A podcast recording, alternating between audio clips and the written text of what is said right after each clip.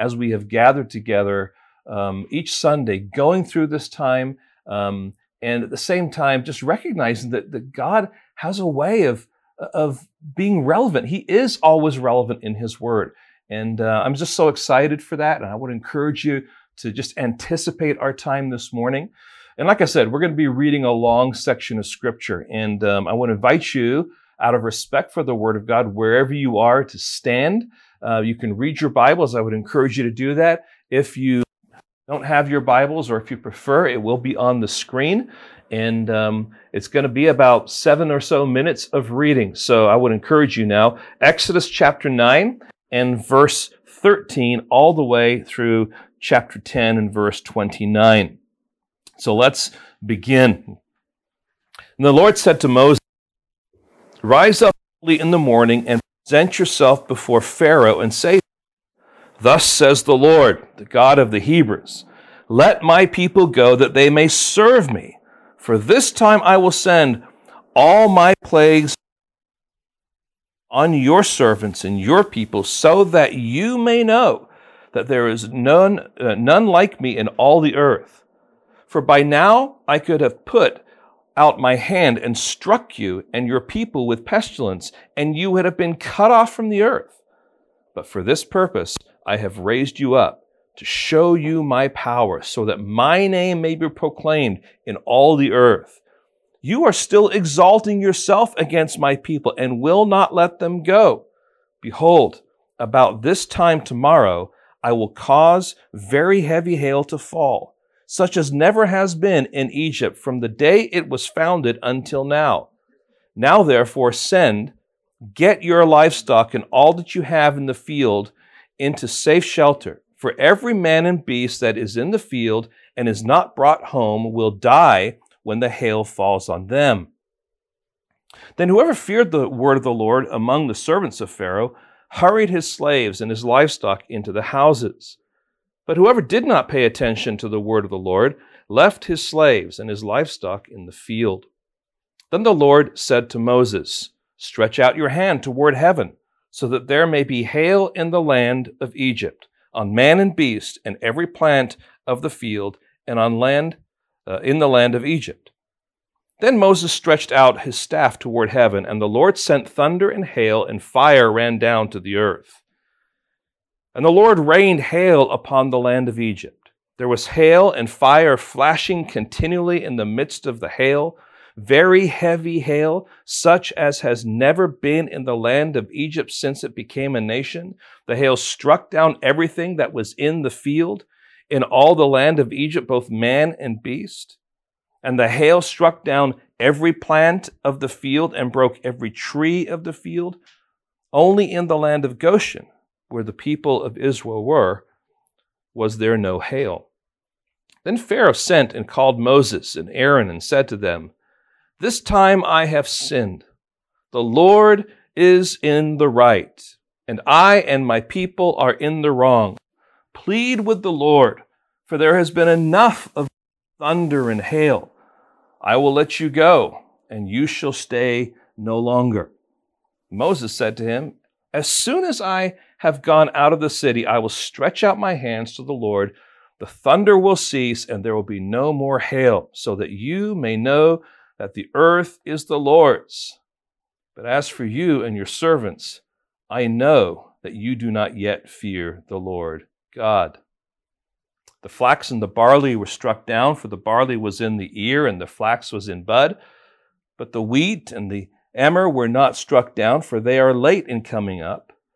So Moses went out of the city from Pharaoh and stretched out his hands to the Lord. And the thunder and the hail ceased, and the rain no longer poured upon the earth. But when Pharaoh saw that the rain and the hail and the thunder had ceased, he sinned yet again and hardened his heart. So the heart of Pharaoh was hardened, and he did not let the people go, just as the Lord had spoken through Moses. Then the Lord said to Moses, Go into Pharaoh, for I have hardened his heart and the heart of his servants, that I may show these signs of mine among them, and that you may tell in the hearing of your son and of your grandson how I have dealt harshly with the Egyptians and what signs I have done among them, that you may know that I am the Lord. So Moses and Aaron went into Pharaoh and said to him, Thus says the Lord, the God of the Hebrews, How long will you refuse to humble yourself before me? Let my people go, that they may serve me. For if you refuse to let my people go, behold, tomorrow I will bring locusts into your country, and they shall cover the face of the land so that no one can see the land. And they shall eat what is left to you after the hail. And they shall eat every tree of yours that grows in the field. And they shall fill your houses and the houses of all your servants and of all the Egyptians, as neither your fathers nor your grandfathers have seen from the day they came on earth to this day. Then he returned and went out from Pharaoh. Then Pharaoh's servants said to him, How long shall this man be a snare to us? Let the man go, that they may serve the Lord their God. Do you not yet understand that Egypt is ruined? So Moses and Aaron were brought back to Pharaoh, and he said to them, Go serve the Lord your God. But which ones are to go? Moses said, We will go with our young and our old. We will go with our sons and daughters, and with our flocks and herds, for we must hold a feast to the Lord. But he said to them, The Lord be with you if ever I let you and your little ones go. Look, you have some evil purpose in mind. No, go, the men among you, and serve the Lord for that is what you're asking. And they were driven out from Pharaoh's presence. Then the Lord said to Moses, Stretch out your hand over the land of Egypt for the locusts, so that they may come upon the land of Egypt and eat every plant in the land, all that the hail has left. So Moses stretched out his staff over the land of Egypt, and the Lord brought an east wind upon the land all that day and all that night. When it was morning, the east wind had brought the locusts. The locusts came up over the land of Egypt and settled on the whole country of Egypt. Such a dense swarm of locusts has never been before, nor ever will be again. They covered the face of the whole land so that the land was darkened, and they ate all the plants in the land and all the fruit of the trees that the hail had left. Not a green thing remained neither tree nor plant or of the field uh, through all the land of Egypt. Then Pharaoh hastily called Moses and Aaron and said, I have sinned against the Lord your God and against you. Now, therefore, forgive my sin, please, only this once, and plead with the Lord your God only to remove this death from me. So he went out from Pharaoh pleaded with the Lord, and the Lord turned the wind into a very strong west wind, which lifted the locusts and drove them into the Red Sea. Not a single locust was left in all the country of Egypt, but the Lord hardened Pharaoh's heart, and he did not let the people of Israel go. Then the Lord said to Moses, Stretch out your hand toward heaven, that there may be darkness over the land of Egypt, a darkness to be felt so Moses stretched out his hand toward heaven, and there was pitch darkness in all the land of Egypt three days. They did not see one another, nor did anyone rise from his place for three days. But all the people of Israel had light where they lived. Then Pharaoh called Moses and said, Go serve the Lord, your little ones also may go with you, only let your flocks and your herds remain behind. But Moses said, You must also let us have sacrifices and burnt offerings, that we may sacrifice to the Lord our God. Our livestock also must go with us. Not a hoof shall be left behind, for we must take of them to serve the Lord our God, and we do not know with what we must serve the Lord until we arrive there. But the Lord hardened Pharaoh's heart, and he would not let them go. Then Pharaoh said to him, Get away from me. Take care never to see my face again, for on the day you see my face, you shall die. Moses said, As you say, I will not see your face again. Join me in prayer. Lord, we come to you now having read this long section of Scripture full of vivid imagery and a demonstration of your mighty power on a rebellious people. And Lord, we are in awe, we are um, humbled, but Lord, we know that you have a purpose, you have a reason for this. So, Lord, give us wisdom this morning. What we know not, Lord, would you teach us? What we have not, Lord, would you give us? What we are not, Lord, would you make us? And may I, as your mouthpiece, be faithful to proclaim your truth today so that your people will be built up, that the gospel would go forward, and that you ultimately would be glorified. We ask now in your precious holy name. Amen. Now, I don't know about you, but when I was in high school, I really struggled with math, in particular, algebra. Now, it wasn't so much that I didn't understand it, although I was never a math whiz. It's that I really struggled with finding x. Because quite honestly, I didn't care what x was. Who cares what x is? You see, it wasn't until I took physics and chemistry and that we applied formulas and X now actually had a meaning, there was a purpose now that I saw behind determining what X was. That's when the light bulb went off and it's like, aha, now I understand the purpose behind finding X. And friends, there's a sense in which we need to understand once again in a fresh way the purpose behind these plagues. Now, of course, God refers to them as signs and wonders and miracles.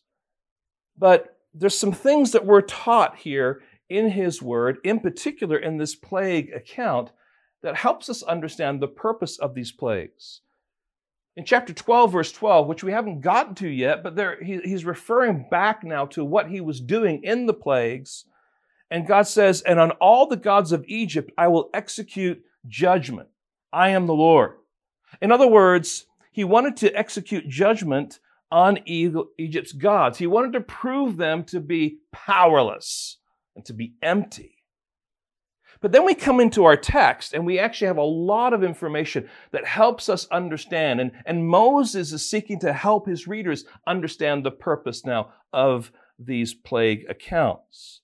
In chapter 9, in verses 14 through 15, he says here he wants to make himself known to Pharaoh and Egypt. He says, first of all, that there is none like me in all the earth. There we see God's uniqueness. And then he says, to show you my power. There we see God's power. And then that my name may be proclaimed in all the earth. There's God's reputation. He wants Egypt and Egypt's people, and Pharaoh in particular, to know and to see who he is. And then we find also in chapter 10, verses 1 through 2, a very kind of a, a long section there, just introducing that next plague. But in there, we find some really helpful material for us. Because it says, Then the Lord said to Moses, Go into Pharaoh, for I have hardened his heart and the hearts of his servants, that I may show these signs of mine among them. So to show, Secondly, that you may tell in the evening, uh, sorry, in the hearing of your son and your grandson how I've dealt harshly with the Egyptians and what signs I have done among them. And then thirdly, that you may know that I am the Lord. So show, tell, know. And ultimately, friends, this is what God is getting at. If you notice the theme of, of Exodus is I will be known. God wants us to know Him. So, the goal of all these signs and wonders that we call the plagues here is that we should know Him. These plagues are, in a sense, a missionary plagues. They are given to declare the glory of God. They had missiological purposes. Yes, they're given to punish Pharaoh, Yes, they're, they're given to set Israel free from the bondage of slavery, but friends, they have missiological purposes to proclaim the power and the name of the Lord our God in all the earth. Now, the Apostle Paul picks up on this in Romans 9 as he talks about election and predestination. And this is what he says so then it depends not on human will or exertion, but on God who has mercy. For the scripture says to Pharaoh, For this purpose I have raised you up, that I might show my power in you, and that my name might be proclaimed in all the earth. So, what is it that God wants us to do when we find ourselves struggling? When that struggle happens in our marriages, or, or we're having difficulty parenting, or we're, we're, we're just kind of going crazy with this sheltering in place, or, or maybe just the political situation that seems to be blowing around night right now, and, or maybe it's just the, the struggle that you might have with some infidelity, or maybe you're, you're struggling with a, a besetting sinful habit. It could be a number of different things. What is it that God wants you to do? There's a lot of things you might think God wants you to do, but the first thing God wants you to do is He wants you to know Him. And, and, throughout this text, all these things are flashing and happening, but ultimately, He is on display. He wants to be known by Egypt, by Israel, and by us. He wants us to know who he is, what he's done, and what he is doing. He wants us to know why we can trust him that He has our lives fully in control and that He is more powerful than you can ever imagine. And when God does make Himself known, in particular, as He is on display through the preaching and teaching or the study of His Word, He wants His children especially to respond rightly to what He reveals. So the, the emphasis here in this, these three plagues is, is for us to consider how are we responding when God is on display? How are we responding when He reveals Himself? Are you eager to listen? Do you desire to be obedient? Are you hungry to bow down and worship Him when He makes Himself known? Or are you distracted, self reliant? Or simply unaffected. Friends, the text before us today is, is screaming at us respond rightly, respond rightly. Don't make the mistake of what Pharaoh's doing. So we've gone from blood to frogs to gnats to flies to livestock to boils, and now we're going to see hail and locusts and darkness. And in a couple weeks, we'll finally come to death. And as the plagues have unfolded, they have increased in severity and intensity. They're all bad, but they're getting worse and worse. Blood in the Nile was bad, but today we will encounter a deathly hail, a devouring locust, a debilitating darkness. And in the midst of each of these plagues, there is a revealing of a tension of sorts, a choice, a reaction, or a response to God in one way or the other, a reality, a condition, or an orientation to God. And that tension is found in the similar structure of each of these plagues. So each of these plagues we're going to look at has a plague warning, a, competing tension, and then an outcome or a response as a result of the plague and their interaction with the plague.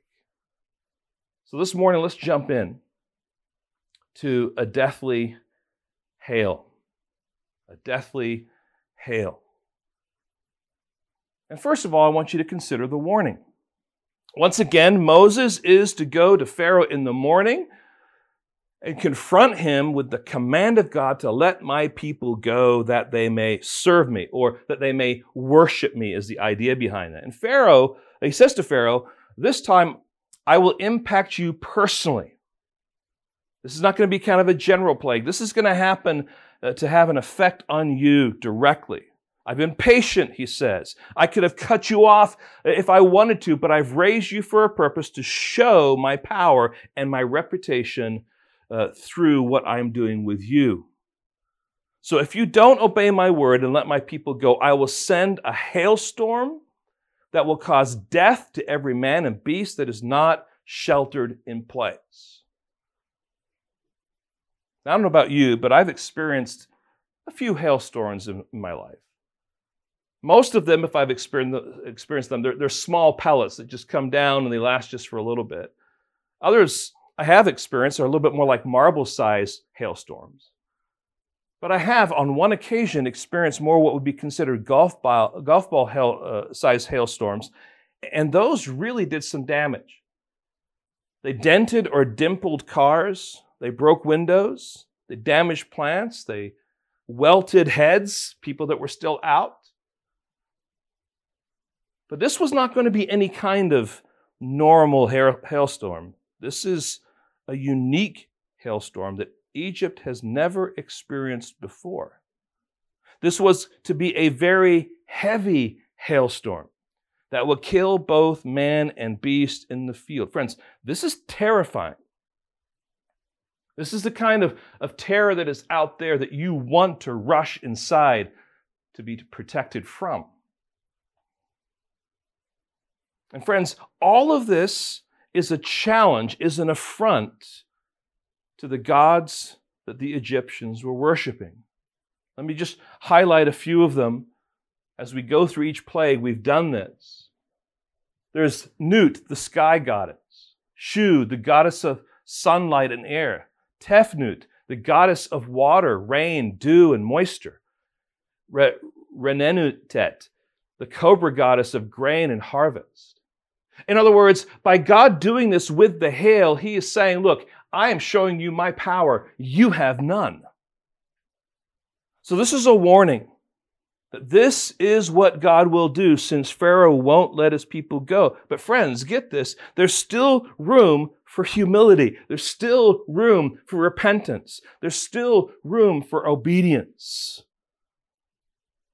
But we move now from the warning to what I'm calling the tension.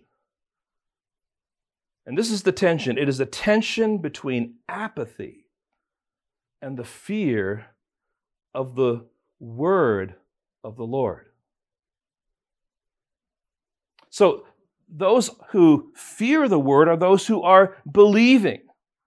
They're believing what this God of Israel says that he will do. His warning will take place. And so, as they have experienced so far six plagues, they have the evidence, that's been laid out. They've had the experience of the plagues themselves. And so, if God uh, of Israel says, I'm going to send a hail that will kill man and beast, they're paying attention and they're adjusting accordingly. But then there are always those who will pay no attention to God's word because they just don't care. They're apathetic. They ignore the warning and carry on with life without consideration of what God has said to them in the warning. And friends, the message of the Bible is that you are a sinner, and as a sinner, you are already condemned. That's the warning. It's not saying that if you sin, you're condemned. You are already condemned. You're heading down the path toward destruction. And judgment is coming. And God warns us over and over and over in Scripture. And He says in Psalm 1 and verses 5 and 6 the ungodly will not stand in the judgment, but will ultimately perish. In John 3:16, those who do not believe will perish and will not have everlasting life. So judgment is coming for those who are not God's children. But there is a word of hope. There is a word of help from God. Again, John 3 16 and 17 reinforces this. For God so loved the world that he gave his only Son, that whoever believes in him should not perish, but have everlasting life. For God did not send his Son into the world to condemn the world, but in order that the world might be saved through him. And then Titus chapter 2 and verses 11 through 14. For the grace of God has appeared, bringing salvation for all people, training us to renounce ungodliness and worldly passions and to live self controlled, upright, and godly lives in the present age, waiting for our blessed hope, the appearing of the Lord, or the glory of the, our great God and Savior Jesus Christ, who gave himself for us to redeem us from all lawlessness and to purify for himself a people for his own possession who are zealous for good works. So, friends, there is this tension going on a tension between listening to God's word and believing God's word, or just being apathetic and behaving out of that apathy by saying, I don't care. But now I want you to notice the outcome. So the Lord tells Moses to stretch out his hand toward heaven and so begin the plague of hail. And just want to pause again and just look at the detail of what's said here about the effect of this hail. Then Moses is verse 23. Then Moses stretched out his staff toward heaven, and the Lord sent thunder and hail, and fire ran down to the earth. That's pretty daunting. And the, the Lord rained hail upon the land of Egypt. There was hail and fire flashing continually in the midst of the hail very heavy hail, such as had never been in the land of Egypt since it became nation. The hail struck down everything that was in the field in the land of Egypt, both men and beasts. And the hail struck down every plant of the field and broke every tree of the field. Only in the land of Goshen, where the people of Israel were, was there no hail. So, friends, this was a powerful demonstration, an incredible demonstration of God's power thunder, fire, hail, that results in death to every man and beast and destruction of every plant, tree, and crop. Now, I want you to notice then the pleading that happens as a result of this plague. And I call this false repentance. Notice, notice what he says here. It's what Pharaoh says. He says, This time I have sinned. The Lord is in the right, and my people are in the wrong. Plead with the Lord, for there has been enough of God's thunder and hail. I will let you go, and you shall stay no longer. I have sinned. The Lord is right. I and my people are wrong.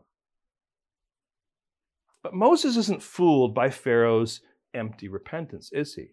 You'll notice there at the, the end of verse 30, well, verse 30 says, But as for you and your servants, I know that you do not yet fear the Lord. So we have this, this pleading, but it, it comes out of this empty repentance. And then ultimately, at the end here, we see he hardened his heart when the Lord stops the plague of the hail. He continues to sin. This is the plague of the hail. Let's move on now to the devouring locusts the devouring locusts. Now, one of the greatest fears of any agrarian society is a swarm of locusts. They've tilled the ground, they've planted the seed, they've cultivated it, they're watering it, and now the crop grows. And the worst thing that can happen is a swarm of locusts to come and just eat up the crops. It's, it's the fear of, of most societies because most societies are agrarian. And we have to remind ourselves that. You think you know people think of california as like you know one big la right? You know with sidewalks everywhere and and, and roads everywhere. And and all you have to do of course is go into the valley and you realize that california is far more about agriculture and without that agriculture our country would be suffering Imagine if a plague came on California and, and destroyed all of the crops in the valley. It would be rough especially for those of you that like avocado. It would be really, really bad for you. But here's the reality, friends there's a warning going on. And the second time Moses goes into Pharaoh's palace to confront him with the word of the Lord. Let's just read it again. Let's just think through what's being said here. So Moses and Aaron went to Pharaoh and said to him, Thus says the Lord, the God of the Hebrews, How long will you refuse to humble yourself before me? Let my people go that they may serve me. For if you refuse to let my people go, behold, tomorrow I will bring locusts into your country, and they shall cover the face of the land. You get that? They'll cover the face of the land so that none can see the land. Now just imagine that sight. Imagine what that would look like. And, and notice also here that they shall eat what is left to you after the hail, and they shall eat every tree of yours that grows in the field, and they shall fill houses and the houses of all your servants. I want you to turn back to chapter 9 and verse 31 through 32. I think it's worth just going back there and noticing what's happening because not all of the vegetation was destroyed with the hail. I know last time we talked about how the word all doesn't always mean all. And there is some vegetation here specifically that Moses reveals for us in this parenthetical statement in verses 31 and 32. It's helpful to see because it makes the impact then of the locusts that much greater. The flax and the barley were struck down, for the barley was in the ear and the flax was in the bud. But the wheat and the emmer were not struck down, for they are late in coming up. So you can just now imagine that there's still vegetation. Whatever the hail destroyed, whatever was left, now the locusts are coming and they're going to clean up shop. That's the idea. That's the picture here. The power of God is displayed in this plague of the locusts. Secondly, the impotence of Pharaoh and the Egyptian gods is also on display. Notice that Pharaoh could do nothing to stop this plague. I mean, where are the magicians now? They're not trying to do anything. If anything, all they're doing is speaking to Pharaoh. And the, secondly, the gods of Egypt could do nothing to stop this plague. It's an affront then to the gods of Egypt that reigned over agriculture. And here's a few of them just to um, just to remind you, we're talking about these gods who you can look back in history were uh, worshipped in Egypt in these particular areas, in particular in the area of grain and crops. Right, Nepri, the god of grain, Renenutet, which I mentioned before, the goddess of grain, and Set, the god of crops. So God is coming and saying, I'm going to show the impotence of your gods. But I want you to see my power. It will be on display. That's the warning, and this is what's going to happen. But, friends, as we move from warning, we move into tension. And here's the tension there's a tension here between foolishness and humility. Have you noticed how God has used humility already in the first plague? But now he brings it up again. He says, How long uh, will you refuse to humble yourself before me? How long? Even Pharaoh's servants are saying to him, How long shall this man be a snare to us? Give in to their requests. Do you not yet understand that Egypt is ruined? Now, friends, that's a Powerful statement. The servants, Pharaoh's servants, his, his council, so to speak, his wise men are saying to him, Pharaoh, give it a rest. Don't be a fool.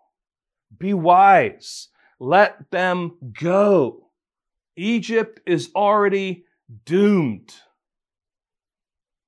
But like most fools, Pharaoh would rather be humiliated than humble himself before God.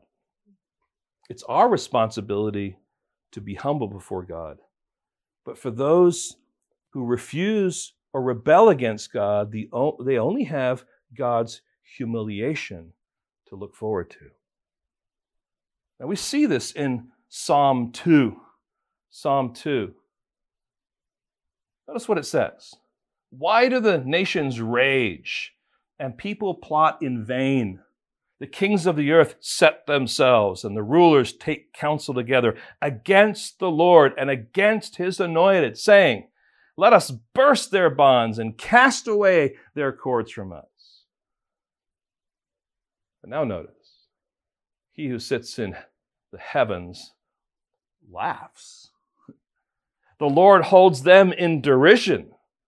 Then he will speak to them in his wrath and terrify them in his fury, saying, As for me, I have set my king on Zion, my holy hill. God will humiliate those who rebel against him. So, friends, there's this tension between foolishness and humility. And, and hear this persistent, lifelong folly will be exposed ultimately for what it is. Pharaoh is being challenged by his own inner court of advisors that see the writing on the wall. They see his defiance, his hard heartedness, his arrogance, and his foolishness. And they say, Don't you see what's happening? Let them go. But, friends, never underestimate a fool. They're smart, they're cunning, and they're so clever. So Pharaoh reverts back to his power grabbing attempt at false humility and even compromise. Yes, okay, you can go, but who exactly is going to go? And Moses stands his ground and says, We will go with our young and our old. We will go with our sons and our daughters, with our flocks and herds, for we must hold a feast to the Lord. Now, notice how Moses is speaking to Pharaoh. If you remember the first part of Exodus, we kind of encountered a Moses that was very, very fearful, very, very tentative, right? But there's no fear in speaking to Pharaoh now. We will go. We will go. There's no compromise in Moses' words. Young and old, sons and daughters, flocks and herds, we must hold a feast to the Lord. He's clear, he's bold, and unwilling to be manipulated. And that doesn't go over very well with Pharaoh.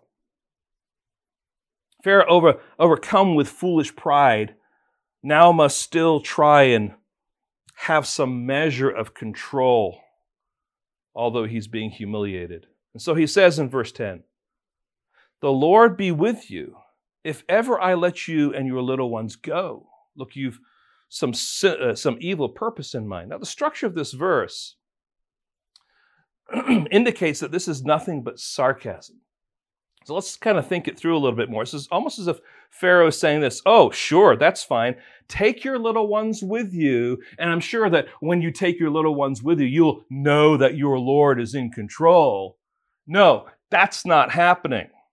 I know you have some evil intention in mind. See, it's that kind of a, that kind of a spirit in, in what's being said here. But then the truth of his hard heart comes out.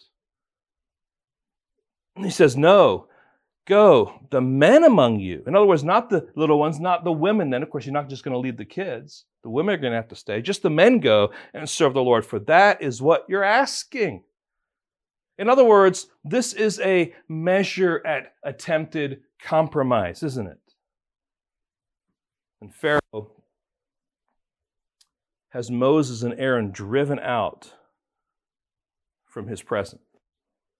Friends, even with God challenging Pharaoh's refusal to be humble, even with his servants pleading with Pharaoh to let the people go because Egypt is ruined, Pharaoh is entrenched in his foolish pride. And it causes him to be deaf to those around him, to be blind to what is actually taking place, to be vocal in detrimental and condescending ways, to be irrational in his behavior, requests, and decisions. And friends, that's what happened when we choose foolishness over humility. To be humble means that we listen to God, we obey Him, we trust that He knows best. But foolish pride is exalting yourself and thinking that you alone know what's best. Which one best describes you? Which is the direction that your heart tends to go. What is your response to God when He makes Himself known? But then you notice the outcome. We have, again, false repentance. Look at verse 16. Then Pharaoh hastily called Moses and Aaron and said, I have sinned against the Lord and against you. Now, therefore, forgive my sin. Please, only this once. Plead with the Lord your God, only to remove this death from me. Now, friends, I mean, just think about this. If, if we had heard those words from Pharaoh, we, we would have been convinced, I'm sure, that, hey, finally a change has taken place. I mean, look at what he's saying. I've sinned against the Lord. This is against Yahweh, your God, and against you. Cha-ching. All right, great. Finally got the job done. Moses is converted. Now he's a follower of Yahweh, right? Now, what if these words came out of the lips of one of our recent presidents? Ronald Reagan, George Bush, Bill Clinton, George W., Barack Obama, or even Donald Trump? Seriously, would we believe them? Would there be rejoicing in the streets that our president is now a follower of Yahweh? That he's now born again? Would churches start to praise the man? Would they start giving him freedom for other foolish things that he's saying? Would they start to look to him as their hope and their savior for their country? Simply by a few words that are spoken? How many times does Pharaoh say here, I have sinned? I've sinned against you. I was wrong. We were wrong. Let's be honest. We can all be gullible to believe words, can't we? And it's not because we don't want to believe people, but hear this true repentance will be evident not by words, but by fruit by actions and behavior that is the fruit of repentance. What we have here is Pharaoh giving the words, but it's an empty repentance. He has no intention whatsoever of following through with what he's saying. He is not bowing his knee to Yahweh. And friends, that's what's lacking here. Pharaoh is willing to get the monkey of Israel's God off of his back, but he has no real desire to stop what he's doing and bow down to worship him at all. He certainly isn't looking to abandon Egypt's gods. Yes, he's willing to take a little suffering on the chin. He'll offer a false repentance if that's what's needed, but we will soon see that he's back to his old ways.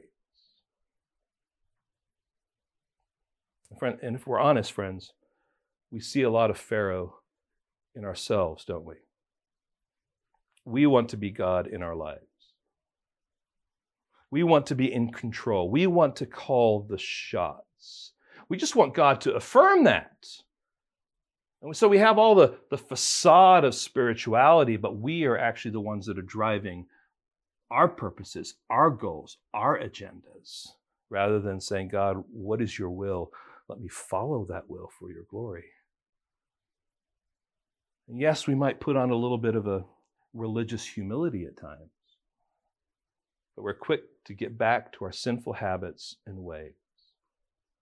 And of course, ultimately, after the false repentance, as we would expect, there's just further hardening that takes place.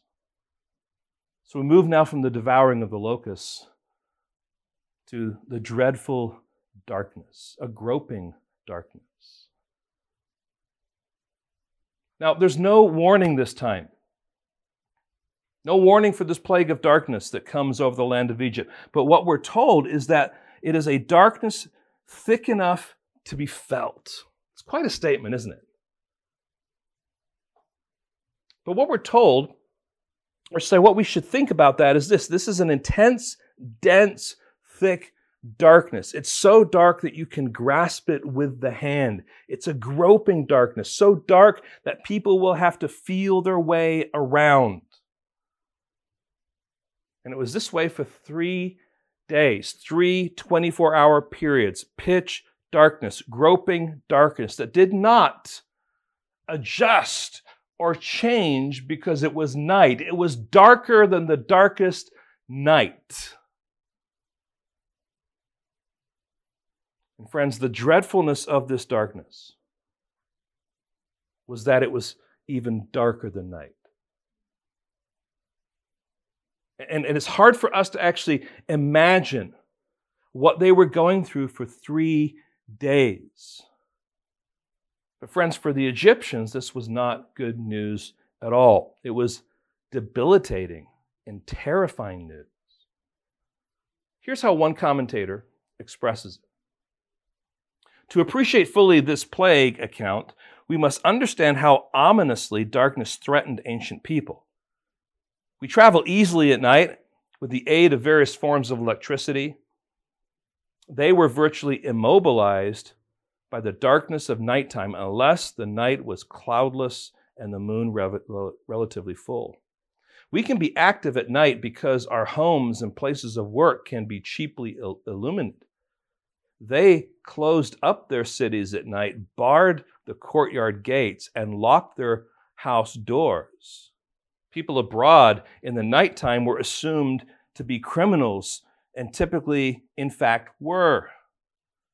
We feel relatively safe during the night, even away from home, with various means of communication to call for help readily available. They were at the mercy of common thieves and bandits when away from home at night and unless well armed and in large groups, they were easy prey for those who used the nighttime as cover for evil. They understood that the darkness was essentially chaotic, a kind of enemy of the safe and the good. We may think of it as just another phase of the day. They considered confinement in darkness a grave punishment from God, even a sort of sometimes purposeful force and associated with death. We don't think much about it at all. Uh, we may have been in some situations where it is so dark you can't see the hand in front of you. I think I've been in some caverns here in California where part of the part of the show is they take you down and then they shut the lights off and you realize you can't you can't see that and to imagine doing that for 3 days straight and trying to function during that time and the things that would go on mentally and emotionally in the midst of all that be pretty daunting.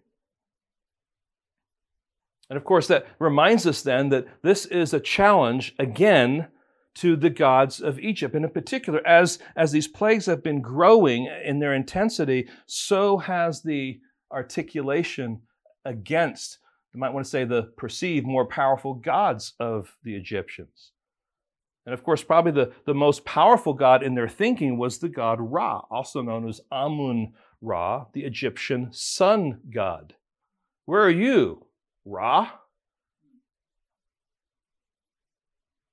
And he's considered to be the most powerful god in Egypt, but also, he is also considered to be the ancestor, or we could put it this way the pharaohs were considered to be um, the sons of Ra. So Ra can't do anything about this darkness. Pharaoh can't do anything about this darkness, but there's other gods too, as we have here in this list. Horus, who's the god of light. Ptah, God who created the moon and the sun and the earth. Again, the, the, the moon and the sun, in particular, light uh, bearing uh, aspects of the world. Atum, another sun god. Shu, the god of sunlight and air. So, as we've seen throughout this plague narrative, God is seeking to confront the gods of Egypt as empty and impotent. They had three days to show themselves, three days to confront what the God of Israel was doing. And for three days, you can imagine the Egyptians crying out to their gods, and there's silence.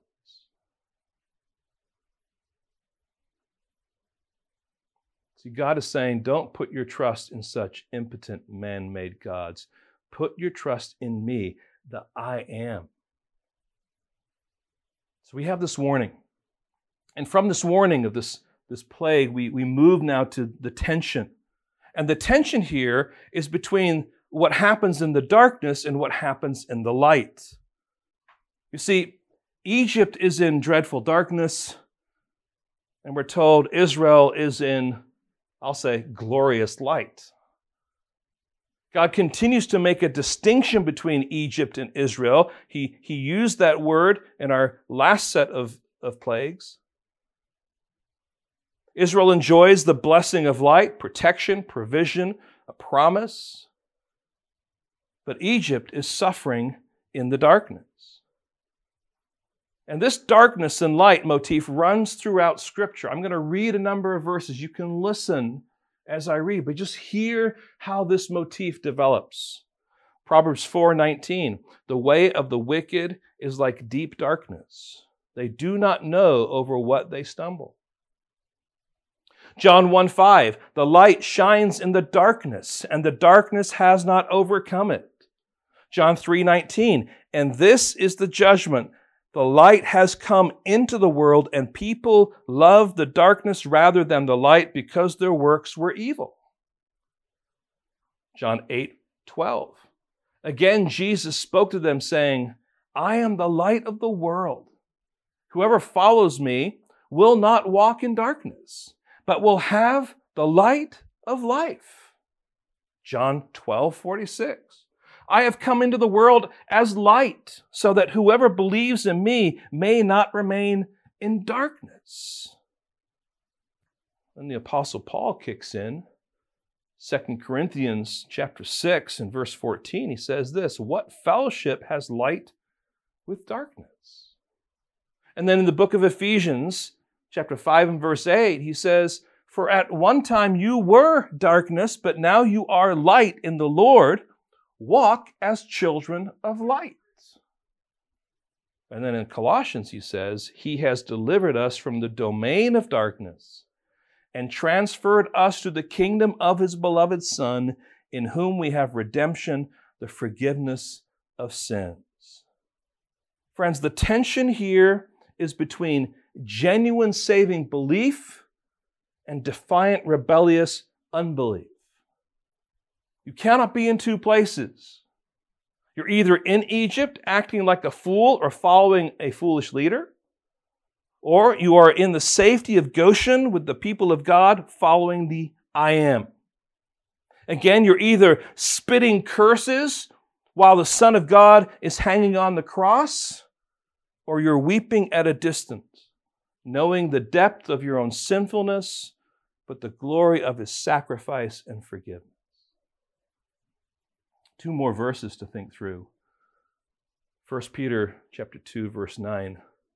But you are a chosen race, a royal priesthood, a holy nation, a people for his own possession. This is God describing his people, in particular in the Old Testament, now realized in the New Testament also, that you may proclaim the excellencies of him who called you out of darkness into his marvelous light.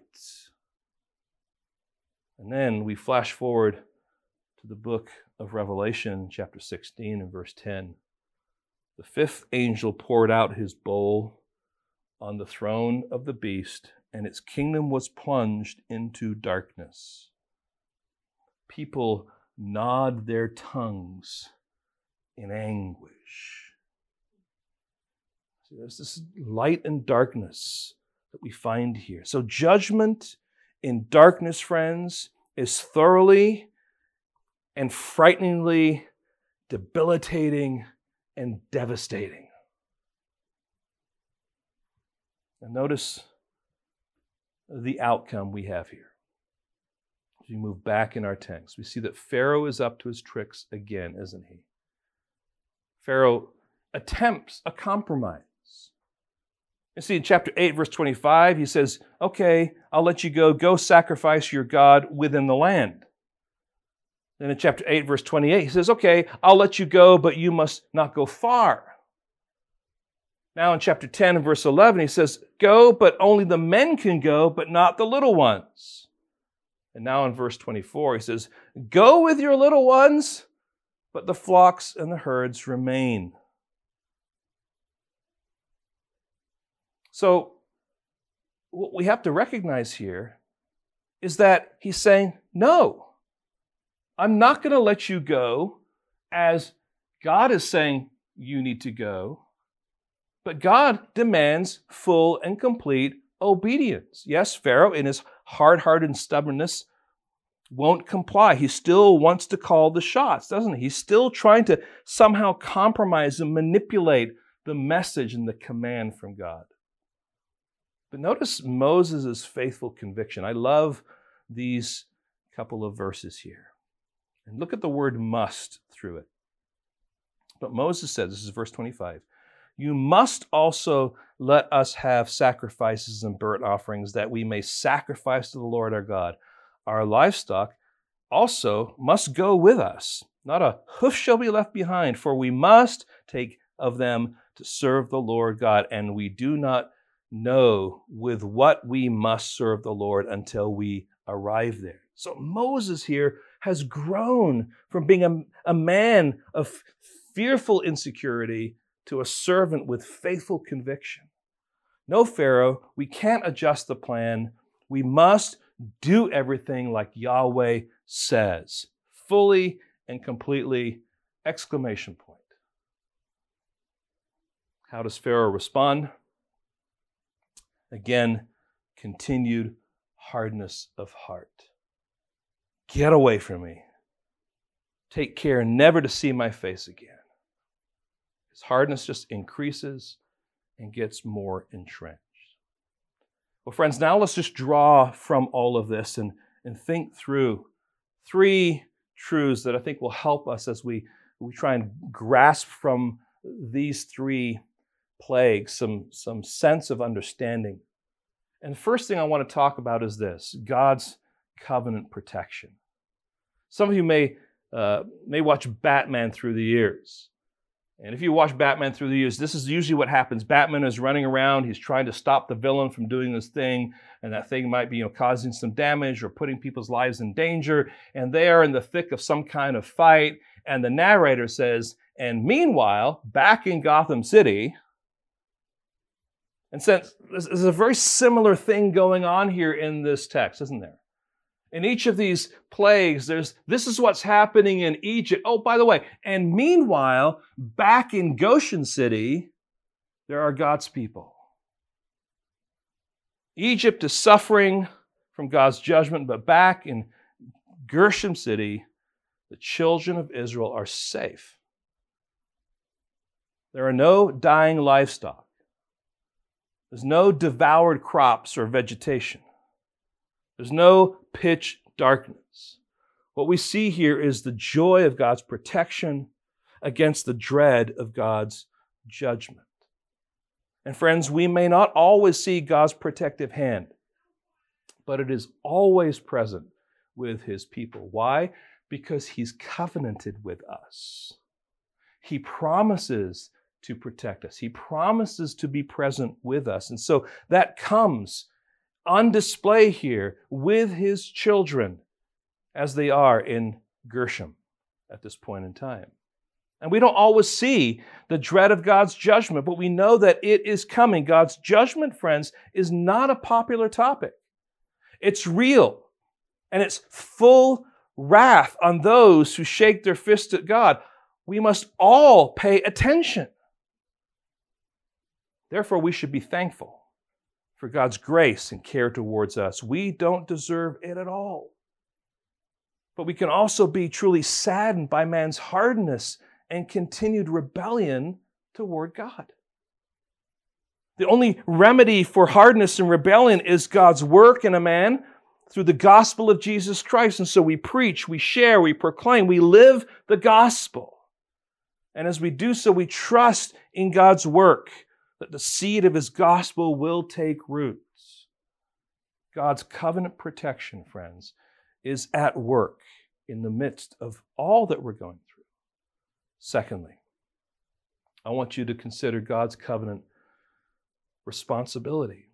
There's three things that really scream from this text, three lessons for that second generation, that audience that he's writing to. Of course, he's ultimately writing to us also. First of all, we must take God seriously. There's no room for being apathetic toward God. When God speaks, we need to listen. When God reveals, well, what He reveals is important. What God says, He means. And be very careful that your heart is becoming dull to God to the point that you no longer care. It's a very dangerous place to be, my friends. Instead, heed the warning, pay attention. Secondly, not only we take God seriously, we must approach God humbly. I think we can be so very cavalier in our relationship with God that we don't take how we interact with Him uh, and think of it in, in a right way. So we're living in a very self assertive, self sufficient society where we feel that we don't need God or that He is some kind of crutch. And it's easy to find yourself, find yourself um, telling God what you think is best your ideas, your goals, your agendas, things that you want Him to bless. No, friends, we're to approach God with tentative plans, agendas, and ideas. And we need to be willing to allow Him to fashion and shape those plans and ideas by His word and by His wisdom. What does Scripture say? Delight yourself in the Lord, and He will give you the desires of your heart. He's not saying you have desires in your heart, therefore delight in the Lord, and He's going to do what you want Him to do. No, He's saying delight in the Lord, and when you delight in the Lord, your desires will change. And what will bear fruit are His desires that work in you. This all happens when we approach God humbly.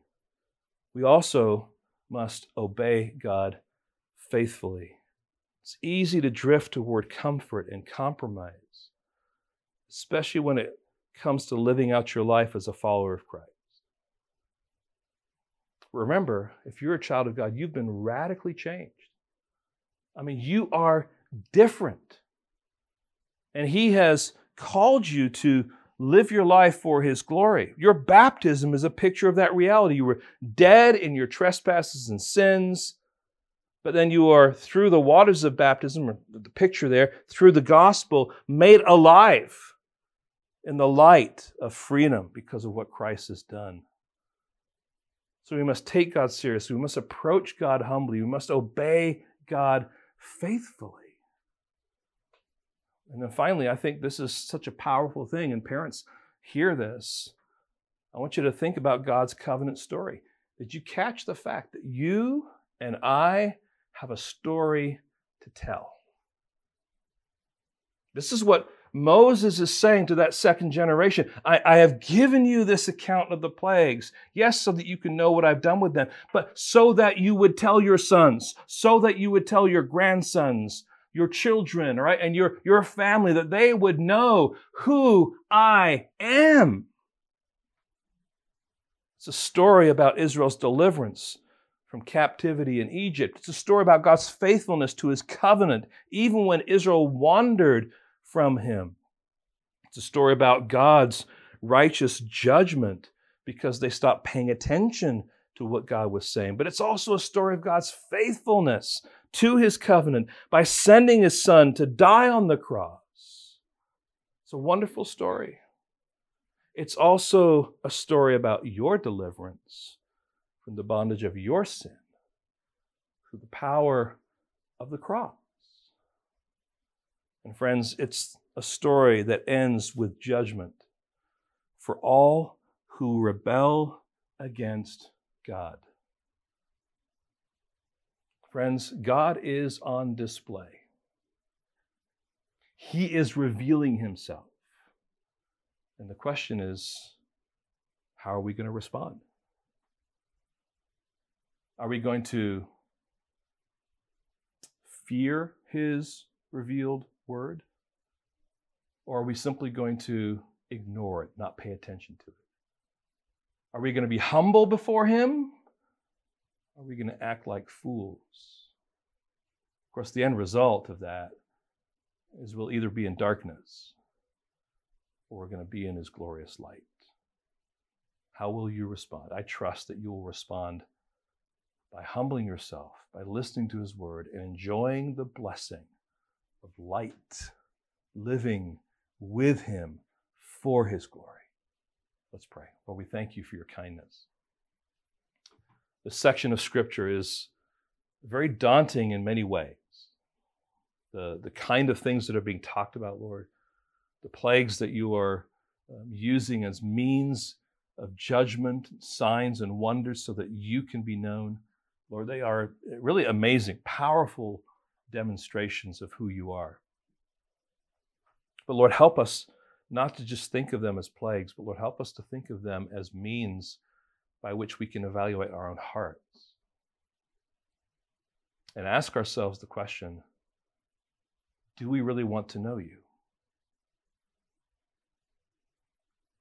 Are we just satisfied with the, the, the powerful demonstration of your plague? Or do we, because of that, find ourselves being drawn to you as the only unique, one true God of this world?